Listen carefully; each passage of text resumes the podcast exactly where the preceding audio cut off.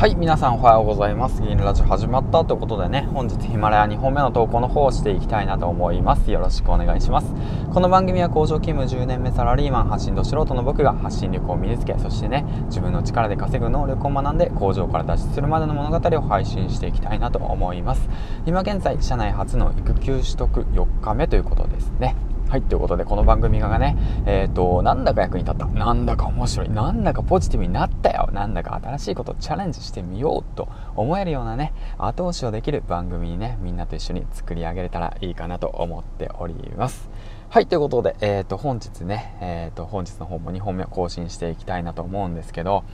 皆さんおはようございますということでね、改めまして、改めまして。ね、うん。今日もね、すごくいい天気でね、うん、あの、暑くなりそうなので、水分補給の方をね、気をつけていって、気をつけてね、うん、塩分の方も補給してみましょうということでね、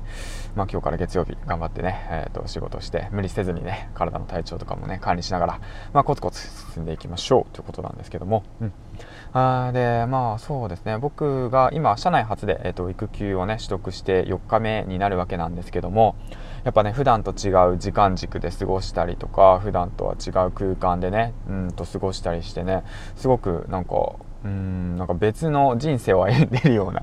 気がしますね。普段だったらもう今の時間はねあのー、まあ言い方はあれかもしれないですけど、まあ、3K ですね。汚い危険うん、臭い、うん、工場でね、まあ、やっているわけなんですけども、うん、働いているわけなんですけどね、うん、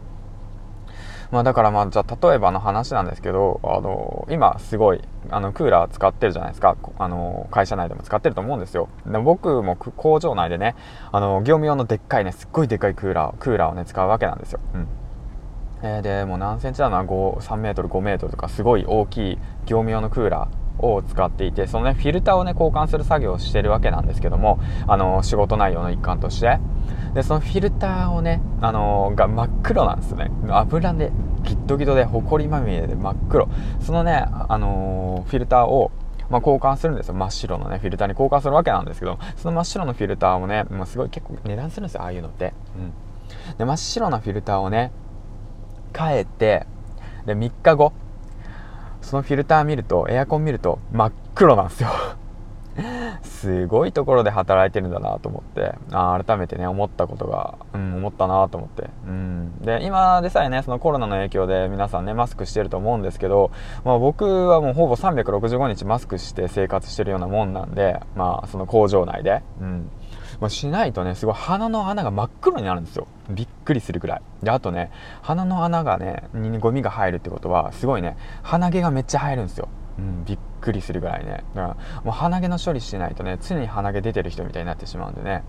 うん、それぐらいね、まあ、工場の環境っていうものはねいろんなものがね空気中に溢れてるっていう形なんですけども、まあ、そういったと そういったところでね、まあ、8時間ずっと働いていたのかなと思って改めて思ってなんでそれを思ったかっていうとまあ何て言うんだろうなその今をねそのなんて朝早起きをして外に外に出てっていうかまあ今はねあの娘がいるんで散歩なかなかできないんで、うん。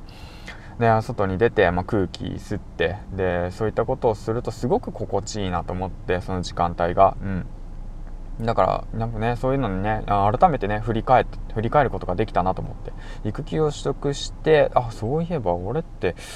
あんな、ね、すごい環境で働いていたんだな、みたいな感じでね。うん、まあ別にそれがいい悪いとかじゃなくて、うん、まあでも違った時間軸、時間、環境で今こうやってね、あの、話す話すことができるなっていう、まあ、配信できるっていうこともその育休をね取得したっていうことなのかなと改めて思って、うん、で育休を取得するのにもねすごく勇気がいりました。新しい環境だしねどうなるか分かんないし会社もねもう戻ってきた時に僕がねどんな仕事をするのかも分からない、うんまあ、言っちゃえば恐怖ですよね、うん、自分の心の中の恐怖なんですよ。ああどうしようと。あ今いる環境から新しいチャレンジをして自分がどうなるかわからないと。うん、だからね何が起きるか分かんないし帰ってきてね仕事があるのかも分からない。その上司にねまたうるす口うるさく言われるかもしれない。部下がねいつの間にかはね僕のね過去にやってた仕事をね取ってね上に行ってるかもしれない、うん、そういったねいろんな不安が抱えてる中、まあ、僕は育休の方をね取得チャレンジをしてみたわけなんですけどもあのね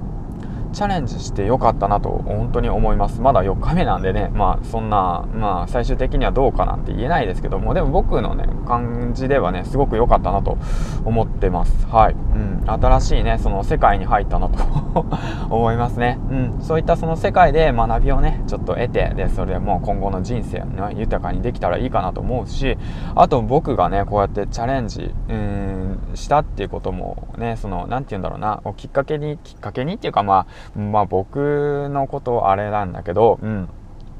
まあ、何かの新しいことね、チャレンジしようと思ってる方のね、その、なんて言うんだろう、後押しをね、できたらいいかなと思います。まあ、これもね、その、なんて言うんだろうな、あの、配信してるその先生がね、 my dentist なんですけど、チーズはどこへ消えたっていう本を、まあ僕もね、好きで読んでいたわけなんですけど、改めてね、うん、あの、ノートの方を読ませていただいて、やはりその新しいことにチャレンジしてよかったなと、うん、改めて思いました。うん、だから恐怖をね、乗り越えてください、皆さん。うん僕もね、まあ、恐怖を乗り越えてね、楽しいね、その先にある楽しいね、ことをやっていきたいなと思います。はい、ということでね、今日も2本目の投稿の方をやってきましたということでね、えっと、コメント返しの方はね、最後の方にしていきたいなと思うんで、もうちょっと、ちょっと待ってて、ちょっと待ってて。はい、ということで、えっと、最後までご視聴ありがとうございました。銀ちゃんでした。では次回の放送でお会いしましょう。バイバーイ